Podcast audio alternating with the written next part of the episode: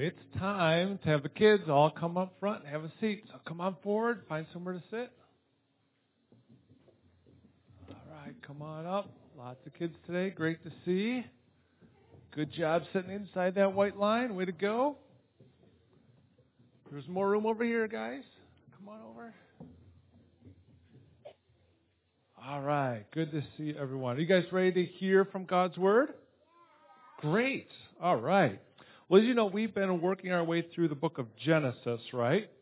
And so far, we've seen that God has created the first man and placed him in the garden, right?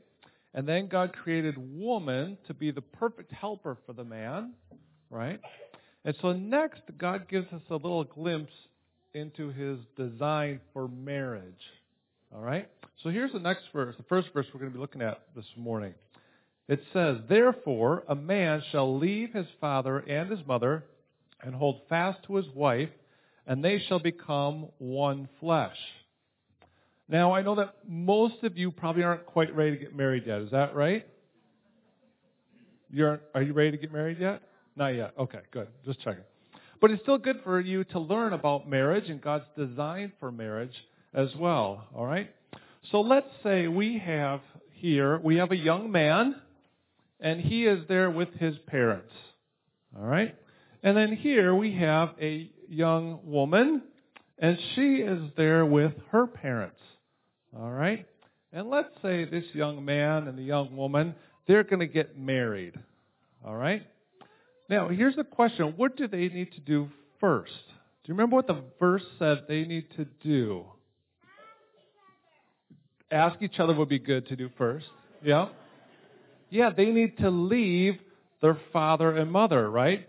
So they won't be able to have a good marriage together as husband and wife if they're still with their parents, right? So parents, look at your cute, adorable kid. Here, turn and look at your mom and dad. Look at your cute, adorable kids up here and know that someday they will leave you. Right? And so you as parents should be parenting in such a way that you are preparing them to leave. Ushers, that's your cue to start handing out the Kleenex and wipe away the tears. All right? Okay, kids, look over here. So, kids, you guys need to leave your parents. Have you ever thought about that before? You need to leave your parents. But do you remember what that verse says? Who is to leave their mother and father? Yeah, not the boy. Yeah, you're right. They need to leave. But it says the, a man shall leave his father and mother, right? Are any of you full grown men yet? Are any any of you full grown women yet? That means you don't have to leave yet. All right? It's not time to leave yet, is it? You're still working to get there to be a full grown man or a full grown woman, right? And so you're in that process. So you have some time before it's time to leave your parents. But the first thing that our man and our woman have to do is to leave their father and mother. So we're going to help them do this, right? All right, so the man needs to leave his father and mother, and the woman, she needs to leave her father and mother, right? So the first thing they have to do is they have to leave their father and mother. And next, do you remember what the verse said next? What comes next? After they leave, they, yeah, they hold fast to each other and they become one flesh, right? They're to hold tightly to each other. So we're going to help them with that. I have my glue stick here. All right, so we're going to put some glue on here.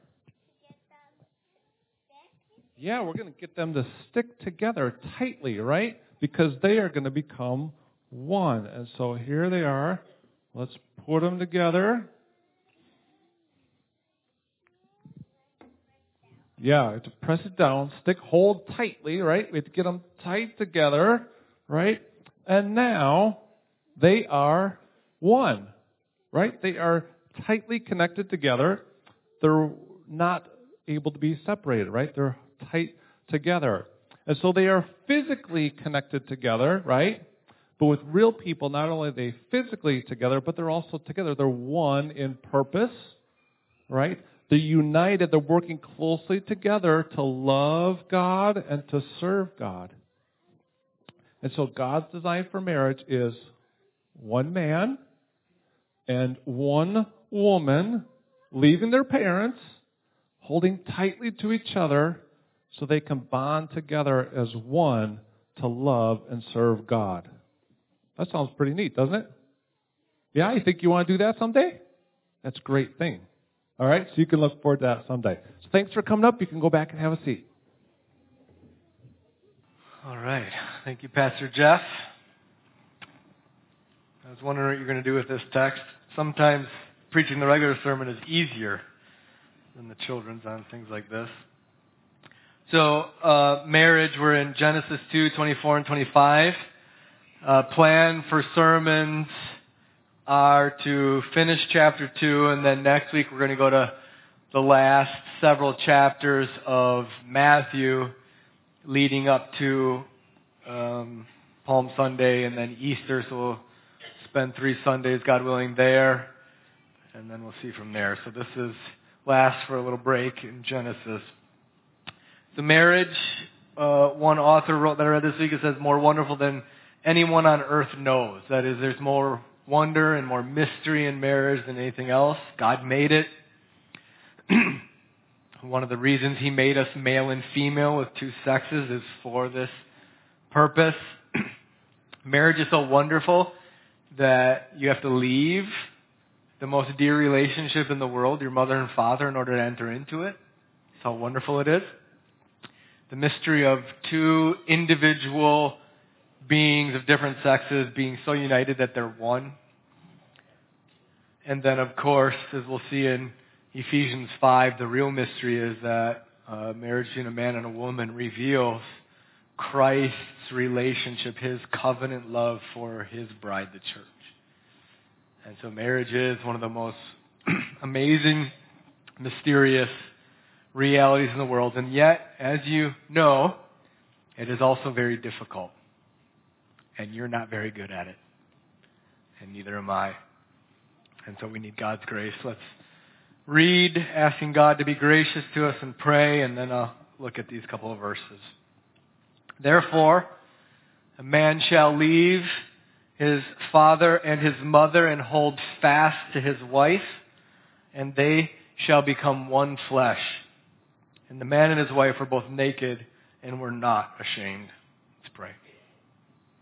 O Lord, you are above the heavens, and yet you sent your Son down as a husband coming to his bride.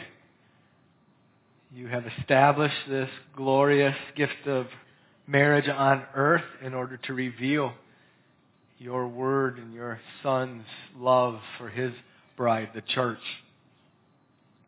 Your word is eternally true and potent, and we only have life by it. And so give us grace now to consider your testimonies and see how all of our life, lives are to be lived in light of your commands, and all that by faith. And amen. All right, so again, before this, we have God creating the universe, and then the earth as kind of a house fit for us in six days, and then He made two humans, Adam and Eve, who were not the result of millions of years of evolution. They weren't a whole bunch of humans and Somehow God chose those two to rise above the rest. Now there's two human beings that God created in his image, Adam and Eve. Adam first from the dust, and Eve second from Adam, out of his rib. And then as we saw last week, God brought her to the man in verse 22. When God made Eve out of Adam, he walked Eve down the aisle. That's why we have fathers walk their daughters down the aisle because God walked his daughter Eve down the aisle and presented her and brought her and gave her to Adam. Uh, and so God performed the first wedding.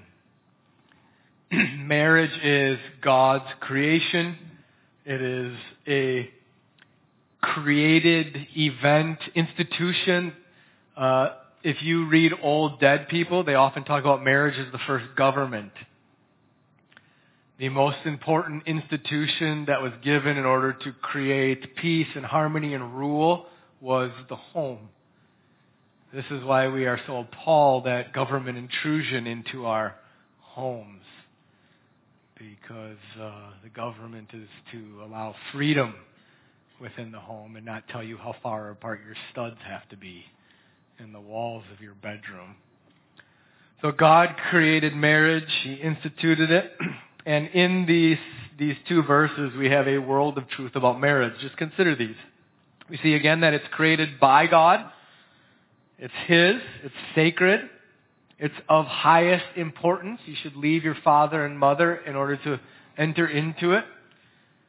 You might remember in the New Testament, Jesus said, if you're not willing to hate your father and mother, you can't be my follower. Might be part of that. Marriage is so important that you are to leave your father and mother. It's exclusive. You are to hold fast to, if you're a man, a woman, if you're a woman, a man, one, until death does part you. There's nothing, there's no relationship that has more demands as a connotations of not good things, but more demands on your life than your marriage. Nothing is as exclusive to you. It's permanent. You're to hold fast. You're not to have the kind of relationship with anybody else that you are with your spouse. It's permanent. It's intimate. One flesh, implying sexual union. There is no intimacy in your life like there is to be in marriage. And so it's loving. It's two individuals in a covenant union caring more for the welfare and goodness and prosperity of the other than themselves. And it's good. It's holy. They were naked and not ashamed. Marriage is righteous. It's holy. All of those truths about marriage in these two verses. So let's start with the purpose of marriage, what marriage is for. How many of you come from a background, church background denomination that uses the Westminster Confession, the Westminster Catechism? Any Westminster people? Only one, really? Huh. Well, Rick. uh, I did. Well, actually, I came from one that used the Heidelberg um, but close enough. So the first question is kind of what is the chief end of man? What are we for? It's to glorify God and enjoy Him forever. And one of the reasons that they answer that is because what marriage is for. You'll know that everything that God created in the world exists for Him. He made you, He made everything about you in this world to glorify Him, to bring Him honor, to reveal what He's like and what He does. Everything exists in order to showcase, to unveil, to communicate what God is like and how God relates to man. That's what it's for. When I was in seminary, for the first year and a half, the professors I had I think were trying to convince me that it was all about me. They had a very man-centered view of life and ministry. In a sense of, um, when you do church, try to figure out what people want and meet their needs.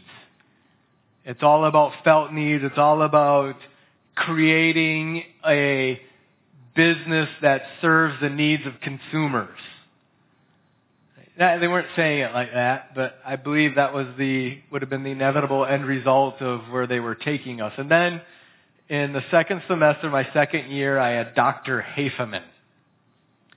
And Dr. Haferman was a disheveled man. His hair was always messy, his tie was always loose and cockeyed, and he had a binder about that thick. That's all he walked in with, a binder, and he'd set it on his podium, and it looked like to me randomly open it. And when he opened it, he opened the Bible uh, in our eyes to what Scripture is. And the first, one of the first things he said is, "I want you to know that you were created for God's glory, and uh, you're also created for joy. And those two things are one. Everything in your life exists for God's glory. And my l- view of life and ministry and everything changed from Dr. Haferman. he taught me uh, the lens with which to view this for. So marriage exists to show God's glory. And I want you to see it. So let's look at Ephesians 5. If you have your Bibles, turn further to the back, way to the back.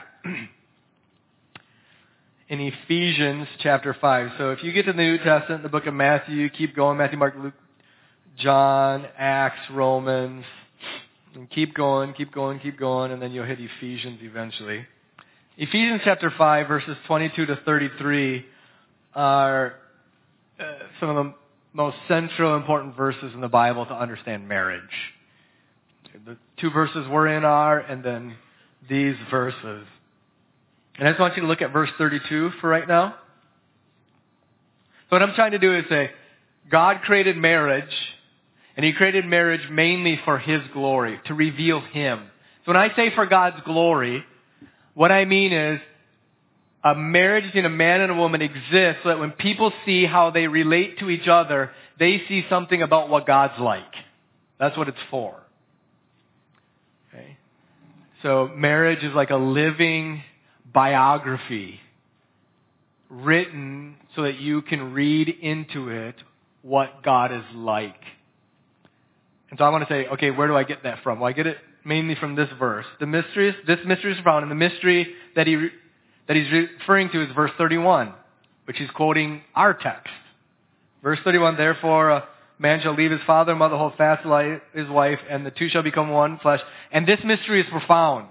Now, anybody who's married goes, duh. like, a man holding fast his wife, yeah. She, she's uh, a cavern that the depths will never be discovered, right? Guys, you figured out your wife yet? Yeah. this guy is like, looking at me like I'm the dumbest pastor he's ever seen in the world, right? Yeah, it's a mystery. But the mystery he's referring to isn't the mystery of a man with a woman. This mystery is profound, and I am saying that it, what's the it? Man leaving his father mother, holding fast his wife, one flesh. And I, I am saying that it refers to Christ and the church. Marriage exists as a reference to who Christ is and how he relates to, loves, leads the church. So another way to say it is, your marriage is nothing more than a metaphor. It's nothing more than an extended illustration meant to explain who Jesus Christ is and how he husbands the church. Your marriage has been given you by God so that when others see it, they can know something of Christ's love and leadership and sacrifice for the church. So Christ is the husband, the church is the bride, and you as a husband are to be living with your bride in such a way that somebody can get some kind of glimpse of how Jesus husbands his bride. And you as a bride are to relate to your husband in such a way that when somebody's watching you, they can get some idea of how the church is to submit to and respect and follow Jesus as Lord. Another way to say it is, one of the things we've been carrying through these two chapters is, in creation, one thing that God is saying loud and clear is it's not about you. It's not about you. You were created for God. Your life has meaning in reference to God. You exist on this earth not to glory, bring glory to you, not to draw attention to you, not to get your ego stroked, not to get your back patted. You exist to live for the glory of God. It isn't about you. Isn't that good news though? One of the ways you screw up your marriage all to pieces is when you make it all about you. You were not meant to bear the weight of having others focus on you. Now, in the beginning of this sermon series on Genesis, um, Did I put the word in here? I suddenly escaped. Remember the word I used about how we're so egotistical? What word did I use? And I kept saying it over and over again, and somebody got frustrated with me. Narcissist. We are narcissistic. You're narcissistic. You live in your marriage as if it's all about you. You as a husband want your wife to be all about you. You as a wife want your husband to be all about you. And if you're denying that right now, you're lying. And I love you. You are just lying. If you're kind of looking at your last week and saying, no, no, I really was all about my wife. I, your wife has a pointy elbow for a reason and she ought to make use of it right now. Or, or give them the look, ladies, right now. Give it to them. Give them the eye. And when we come to marriage, we come to God looking at you and me and saying, it's not about you. Your marriage exists for me. Your marriage exists to show how I sent my son who took responsibility for the sins of my people, sacrificed himself, rose from the dead to give life to them, and how they then are to love and submit to him as Lord. And so marriage is packed with meaning and worth. Where do you go to figure out the meaning of marriage? Where can you go to figure out what your marriage means? If you go to a bookstore into the marriage section, you will find very little help. You'll find a lot that can screw you up. It'll be all about better communication, right? Which is helpful. But if you don't have the meaning of marriage from the reference point that it's about God, you will never get to good communication. You go to God's Word. You and I need God's Word. We cannot know the glorious, mysterious meaning of marriage without God's Word. God must reveal it to us. You would not know verse, what the truth is in verse 24 25 if God had not, by His Spirit, inspired a man named Moses to write it down. You need God's Word to understand you. You need God's Word to understand your marriage. You need God's Word as a husband to understand a little your wife. You need God's Word as a wife to understand what it looks like to relate to your husband. You and I need God's Word. We will not get this apart from it.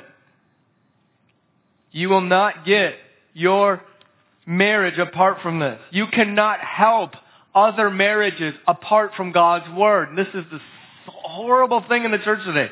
So much of the marriage counseling has no reference to the Word of God. You go to marriage counsel, they do not bring to bear the actual truth of God's Word on marriage. One of the things that happens in marriages, we'll get this in a minute, when there is fighting and there is long-term disharmony, it almost is always in relationship to man as male and woman as female. The issues underlying our sexuality. And you will not find that in marriage counseling in the church today. Why? Because they don't have reference to God's Word. The first thing in marriage is God made them male and female. And if you're having problems in marriage, it's almost related to male and female, and it's almost always related to the man feels like a child, the woman treats him like a child. Almost always. You want to have problems in the bedroom? A man who is impotent or a woman who doesn't want to have sex, it's almost always because she doesn't want to have sex with somebody that she looks to as a son. And he doesn't get aroused by somebody who's treating him like that, and he's acting like that. We need God's Word in relation to marriage, brothers and sisters. And where we start in God's Word is Christ and His love for the church. That's what marriage is saying. You will not have a good relationship with your spouse until you love God with all your heart, soul, and mind and strength who spent His Son's blood for you. You want to learn how to love your wife? You got to love your Savior. You want to learn how to submit to and respect your husband? You're going to learn to submit and respect to Jesus Christ as your Lord. It starts with Christ. That's what your marriage is for. So God created this marriage which is filled with good. With the companionship and the sexual pleasure and the laugh and the spiritual growth. He's given you all of this world of good in it in order to glorify himself. And this gets to like the underlying truth in the universe. God gets the glory and we get eternal good. That's what you see in marriage. You are given just a world of good in marriage. It's hard. We'll get that. It's hard. Marriage is hard. Being a single is hard, but marriage is hard. It's work. But there's so much good in it. And so God gives you all of this good, and in all of this good, He gets glory. That's how God wired the universe. Good for us, all the glory for Him. Real good for us. Tuesday nights at home around the dinner table, husband and wife. Good. He's getting glorified in that. Sitting next to your spouse in church with your arm around each other, holding each other's hands, or five kids between you. Good. And glorifying God right now. You got a cold and your spouse is helping ter- take care of you. Now, if you're a guy, you're whining and complaining and feeling like the end's rolled, and your wife is looking at you like, get over it, you slug. She gets a cold and she still cooks and cleans and takes care of the kids. But there's companionship when you're sick. This is good, and that's glorifying God. And then the beauty and pleasure of sex. And that's glorifying God. Please see the goodness of God in marriage. When we say it's all about His glory, we're saying it's so good for us when we have this rightly aligned. And one of the great goodnesses of, of, of, marriage that glorifies God and reveals Christ in His church is the permanence of marriage. Is the permanence of marriage. We see sometimes where big name kind of celebrity types football stars. Uh, I don't want to say politicians here, but sometimes politicians, kind of arts, big name people where they'll re- uh, retire or step away from it because they want to spend more time with their family. They leave this career that's bringing them wealth and fame to hold fast with the commitment to and permanence of marriage. This, this kind of reveals this stunner in our text. Right? Most people, when they see the, the, the big name NFL star retire early because they just want to spend more time with their wife or maybe with their children, and we're just stunned by this. How? And, and that, that's the same kind of stunner in verse 24. Leave his father and mother and hold fast to his wife. Now, our culture is a little less family than this was, and, and not rightly so, not with goodness. And so we don't feel the of, of verse 24. Moms get this, I think. Dads, uh, you know, like I'm all, I love my children. Please take this rightly. Like I'm ready for Mandy and I already. Right? But I, I mean, I love my kids, guys. I love you. I'm glad you're still at home. But there's come a day. Uh, um, it, there's no one as important in your life as your mom and dad. They shape everything about you. And here is God saying, leave them for this. That shows you how vital and permanent marriage is. And so there is an issue in marriage of this loyalty, this unswerving commitment no matter what to the other. You know the marriage vows, right? In plenty or in want, in sickness and in health, in good times and in bad times, till death does part. Why is that? Why are those vows in marriage? Because Christ will never leave his people.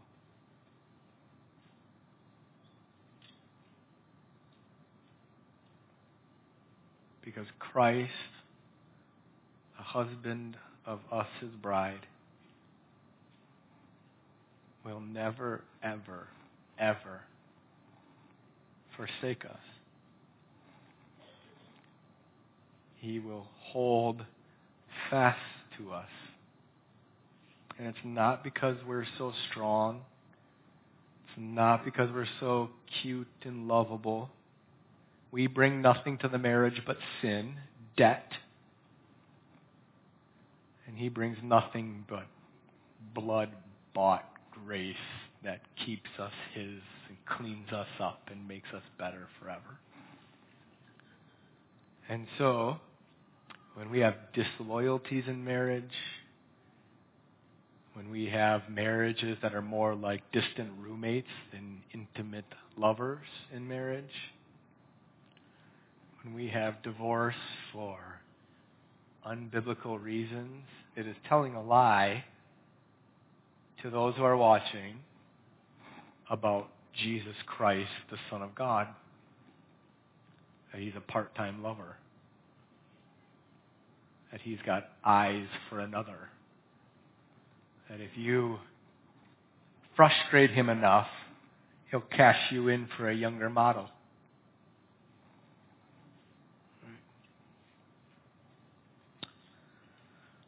So there is a permanence to marriage. Now, in this permanence uh, idea, I, I want to talk about kind of harmony. Last night I was boiling sap. It's fun. Late. And a pack of coyotes, uh, I believe, was chasing our cat and they were yipping and barking and yelling and howling, and it sounded like this big war. And ten minutes later, our cat came screaming out of the woods. So that's what I think. Either our cat was drawn to it, or she was instigate. He was instigating it. And it, as I was thinking, I think a lot of marriages are like that. You're at each other's throats. There's warfare. There's petty squabbling. There's arguing over the silliest of things. There's grudges held. There's coldness and distance. And if we are to hold fast, this really ought not to be among God's people. Now, it's because of sin. It's evidence of how fallen we are. Adam and Eve did not have this. They were naked and not ashamed. But so often our marriages are filled with coyote-like barking and biting and so forth. It's because we're so proud. It's because we're so concerned with me and getting mine. Now, the difficulty in our day is husbands are constantly being browbeaten into never arguing with your wife. And husbands do need to argue with your wife sometimes. You're supposed to lead. You're not supposed to constantly be a doormat you, you, part of leading people are loving them enough sometimes to say no and stand up. So I'm not saying that men, you probably as a man and a husband need to do a better job of fighting with your wife. My parents fought, and it, they, they fought well. Um, sometimes really well. Uh, but they loved each other and they forgave each other. But I, I just take stock of your marriage here. If you're supposed to have this one flesh union holding fast, there's so many disagreements. Husbands, you're to love your wives Christ loved the church. You shouldn't be so stubborn. Just when you're in the middle of an argument, what are you thinking about your wife?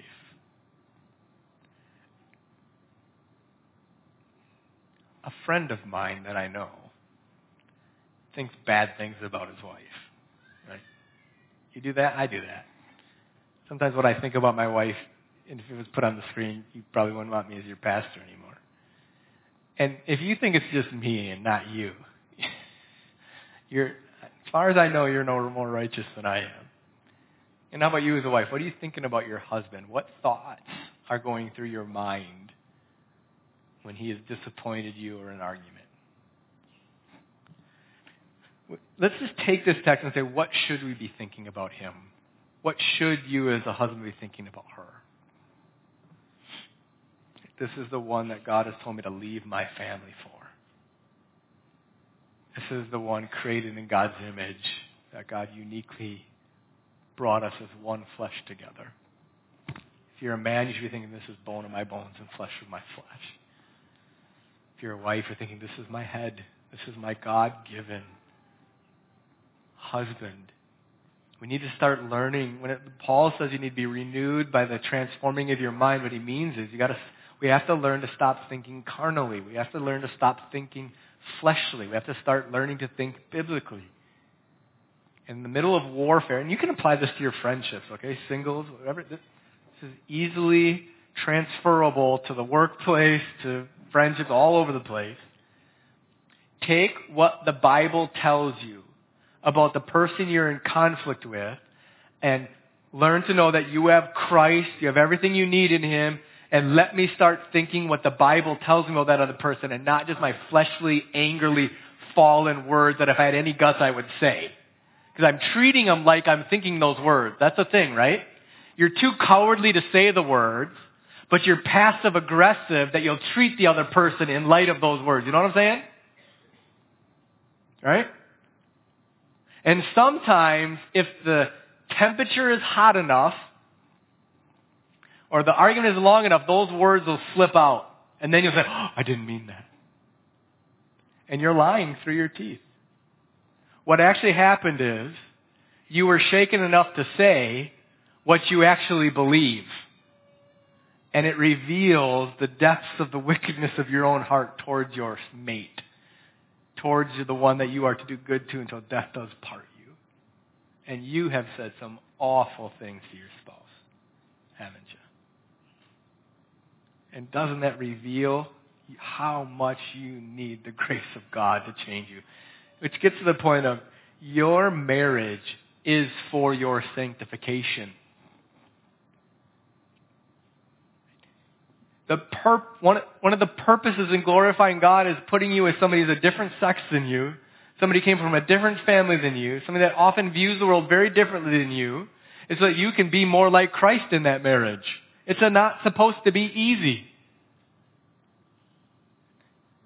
Don't, one of the books by, I don't know if it's Paul David Tripp or his brother, it, the title is, What Did You Expect? It's a book on marriage. What did you expect? And the premise is you have two sinners living in tight quarters. What do you expect? But we go into marriage just thinking, this is going to be so good. Because before marriage, you put on all this happy lying stuff, right? You're not you in the dating. You're like this haloed version of you. That isn't you. Right? And then suddenly you get married and you're like, who is this? Where did all this, the niceness and romance and thoughtfulness go? And we should flip it around, shouldn't we? We should be more objective and cold in the dating time and then turn it on after we say I do. But anyway, I just want to encourage you because of the permanence of marriage, let's put to death our squabbling for Christ's sake.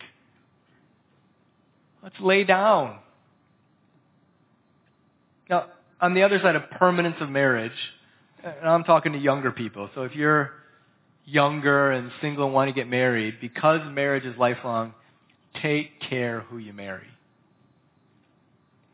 Now, when I say take care who you marry, please don't hear delay marriage. That's something going on in our culture today. What's happening in our culture today is we are making sexual, immor- sexual immor- immorality for our children just about um, sexual immorality a reality because we're teaching our children to delay marriage until you got through college and a good job and a home. And then they're in four years of a dating relationship. And they are going to commit sexual morality in that. It's, it's inevitable. So you should marry somewhat quickly, but very wisely. You should rely on the input of others. The first thing in to take care of who you marry should be take care of the pers- kind of person you are. So many times we're always focused on what kind of a spouse am I marrying? What is she like when you should be taking stock of yourself? You should spend your younger years becoming the kind of spouse that you want to marry. You will attract what you are. You will. So take care for your own sanctification. Take care for that. Be way more concerned about repenting of your sin than dealing with the kind of person you're going to marry. Second, marry a believer, which means you should only ever date and see believers. You cannot be yoked to somebody in an equal way who has totally different commitments than you do. A, a, a special caution to women here. You are entering into a lifelong union with a man that you are to look to for leadership and care and protection in every realm of your life. And sometimes you as a gal are instead looking for a nice guy that you can dominate. And so you'll settle for an unbeliever. Because he's a nice guy, he does treat you nice, but he will never say no to you, he will not lead you. And so you're willing to settle there. And to the guys, I just got to say, we got to grow up, guys. You got to become the kind of man that our daughters should be glad to marry because you work hard, because you take responsibility, because they can trust you, because you're spiritually alive, because you have zeal during worship. And then please marry. Let, let me conclude with this. In marriage here, I said this before, we got to keep saying it. There are three purposes for marriage and sex. Okay, there's three purposes. God gives us marriage under the umbrella for His glory. So if I'm answering the question, so, I said marriage exists to show the glory of God, to reveal how Christ loves the church, and you might say how. Well, in the Bible, there's three big kind of hows. There's A, B, and C, and the A is procreation. Procreation. Marriage is a one flesh union, which implies sexual union. We are given the desire, we are given the body parts to fit together. Sorry to be so explicit, it's obvious. That work very well and bring pleasure and joy and intimacy. So your marriage uh, will is as healthy as your sex life. Now, it's as healthy as other areas too, but that's one area you should be considering. And sex is, firstly, for procreation. It is for pleasure. Um, it should be enjoyed, and, and you as a husband should be considering your wife's pleasure in sexual intercourse, and you as a wife should be considering your husband's pleasure. You as a husband, this is one of the real difficulties of pornography if you view, or view pornography, it is portraying a woman who looks like a woman, but in all pornography, they portray women in sex who act like men. Women in pornography are ready at the drop of a hat and, and get real into it immediately. Okay? They, they, they show they want men to watch pornography by portraying women in pornography acting like men in sex. And so you have young men growing up watching pornography, getting into marriage, thinking their wife is going to be just like that. And that they don't have to do the work of loving and talking and, and developing a relationship to help her want to engage in sexual intercourse. And so they get very frustrated and disappointed when their wife isn't acting like a man. It's if you want to look at it one way, it's actually portraying homosexual sex with a man and a woman. Because women are not like men in sex, are they? And men are not like women in sex. And so in sexual intercourse, the husband should be getting to know his wife. What is she like? How can I love her outside of the bedroom? How can I care for her and create intimacy beyond just the time when I want to have sex? As, as you've heard, right? Sex starts in the kitchen, and that doesn't mean foreplay. That, means creating intimacy. That means relationship. I, I'm getting a different shade of red currently. Um, so it's for procreation. Sex is for procreation, which means we ought to be thinking about con- uh, contraceptives. Uh, if sexual union is for one main or a main purpose of procreation, we do have to be aware of one, one author calls the contraceptive mentality. By contraceptive mentality here, I mean where we in our culture are beginning are, are seeing and have seen for some time children as op- obstacle and imposition to our lives. Where you use contraceptives because you want to live your life and don't want the interruption of a child. That is completely opposite of the biblical mentality.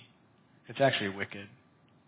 It's the same mentality of abortion, really. And and and so marriage is for the sake of procreation. It shouldn't be avoided for that kind of mentality. Children, if you read throughout the Bible, like place in Psalm 127, 5, it says, Blessed is the man whose quiver is full. And again, sometimes you want to ask, how many kids? I, I don't know. Quiver full. I, I'll just stick to the biblical language. Does that help you? It's, it's creating a heart that loves children. It's creating a heart that sees that one of the reasons God has put you on this earth and put you in a marriage is to have and raise godly children. And that sex is for that. We, we want to bear fruit in our sexual union, not be fruitless. Now, there are some contraceptives that are permissible, ones that prohibit conception. Abstinence would be one of them, kind of the natural ovulation. Now, if you're going to do that, you're likely going to have children, so I encourage you to do the calendar method. That'll ensure fruitfulness. uh, condoms, uh, barrier methods, those are good. But no contraceptive method that ever leads to the destruction of a fertilized egg should ever be used by a Christian.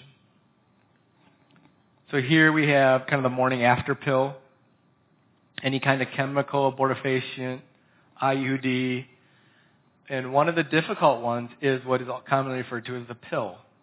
I've covered this before. I want to cover it again. Now, there could be a right use for a woman of the pill for medical reasons. I know there are medical applications.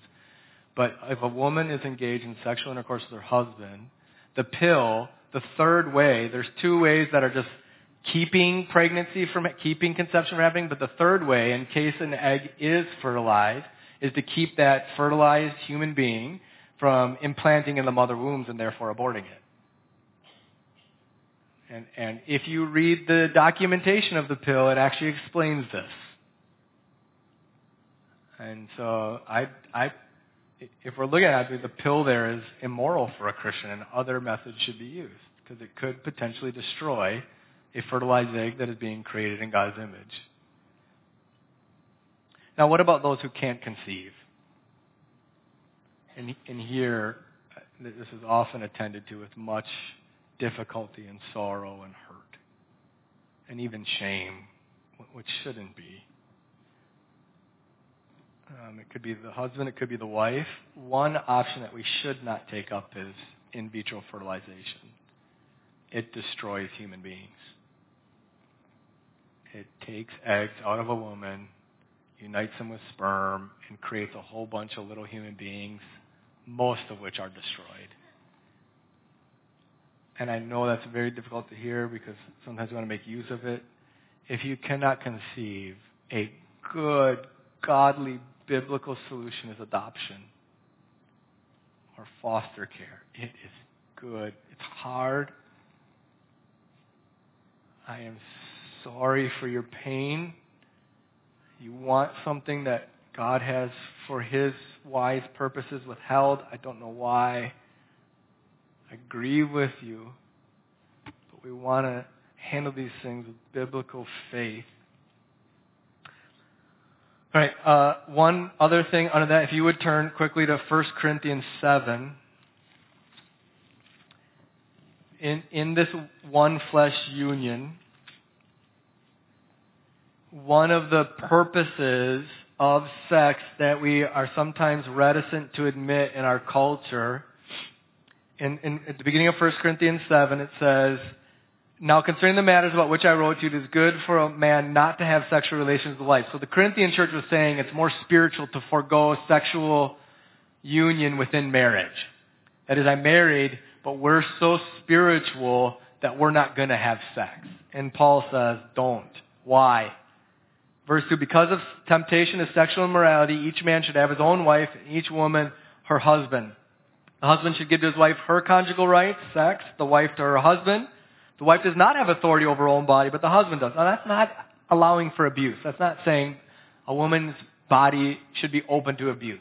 No. In a normal, healthy relationship, a husband, a wife should be using her body for her husband's pleasure, not for abuse. Okay? This is not condoning sexual abuse. I shouldn't even have to say that. Just to be clear. And likewise, uh, the husband does not have authority over his own body, but the wife does. So do not deprive one another. Why? so that Satan may not tempt you because of your lack of self-control. So one of the purposes of sex in post Genesis 3 fallen world is for protection from sexual immorality. Now, be careful here. If your spouse is committing sexual immorality, you might have to look at whether or not you've been withholding yourself, a pattern of that. But that does not mean you're guilty of that sin. What happens sometimes when a, when a husband or a wife is in sexual matter, they'll blame the other. That's not what this is saying. Now, you could have some responsibility to bear if you've been withholding. True, and you should look at that and admit it if you do. But you're not to blame for his or her sin. And, and, and he or she should never blame the other. So, there is a need uh, for sex to avoid sexual sin. And we just want to say what the Bible says here. This is one of the issues in homosexuality. Our culture wants to tell those who are struggling with desires for the same sex or are actually having sex with somebody of the same sex that godliness is just abstinence. And when you're doing that, you are putting that person in an impossible situation. Look at the Catholic Church. Okay? Can we finally, for once and all, say it is not a good idea to force abstinence on people who want to have sex? It leads to a hundreds of years of wreckage of sexual abuse and immorality. Homosexuality is simply a desire to have sex that's been perverted. And the God-given solution of 1 Corinthians 7 is to repent of your sin, work heart is not going to just go away by itself and marry and have sex with your wife or your husband. That's the solution.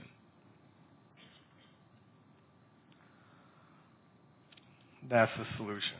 And so in our day, our hyper-sexualized day,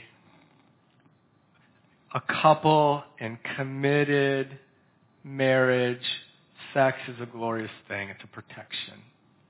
So I would encourage you as husbands to cultivate intimacy with your wife, to love her, to date her, to care for her, and to please her in sex. And for a wife, I would encourage you to use your body. Read Song of Solomon. The woman there is a really good model to use your body to serve your husband's pleasure in sex. That's what you've been given it according here. Now, lastly, uh, in marriage, God loves marriage. He has given it to you as a gift. And so He's for your marriage. Okay? If God has created it, He's created it for all these good purposes. He's for it. One of the best verses in the Bible that we love in 2 Peter is God has given you everything necessary for life and godliness. This includes your marriage. This includes this lifelong permanent commitment of love to another. And so God is for it. He has given you resources in the church, through His Word, in order to help your marriage be more healthy and honoring to Him. And so have hope here. Have an expectation of growth and success and joy in your marriage. It's hard work. If you think it's just going to come by doing nothing, it's not. And so I want our young people to grow up knowing marriage is a good gift, to pursue it, to get ready for it. Singleness is a gift too. We're not preaching on singleness this morning. This text is about marriage. We'll get there when we get 1 Corinthians. And so love marriage. Go to it. Help it. Enjoy it. Let's pray.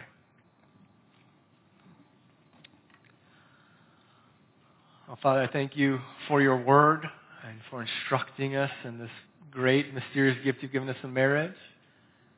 Uh, God, I pray give us grace in marriage. Grace as husbands to lead and to love with intimacy and affection our wives. Grace in marriage for wives to love and respect their husbands. Grace to our children and all of our failings and to our church. Um, grace for those marriages that are hard right now, that they would get help and that they would turn to others who are wise and godly for that help. So God, we praise you though mostly for your son, who is our husband, who has given himself for us and has promised never to leave us nor forsake us for another, and who will bring us eternally to himself. And so we give you glory for these things. In Jesus' name, amen. The charge is this. God's grace through Christ by his life and death and resurrection does provide both forgiveness and freedom from all manner of sexual sin. And so turn to Christ. He is gracious, and He'll not only cleanse, but free you from it. Okay? There's actual freedom. Now, to Him who is able to keep you from stumbling, to present you blameless before His presence of His glory with great joy, to the only God, our Savior, through Jesus Christ our Lord, be glory, majesty, dominion, and authority before all time and forevermore. Amen. God bless you. Have a great week in the Lord. I love you.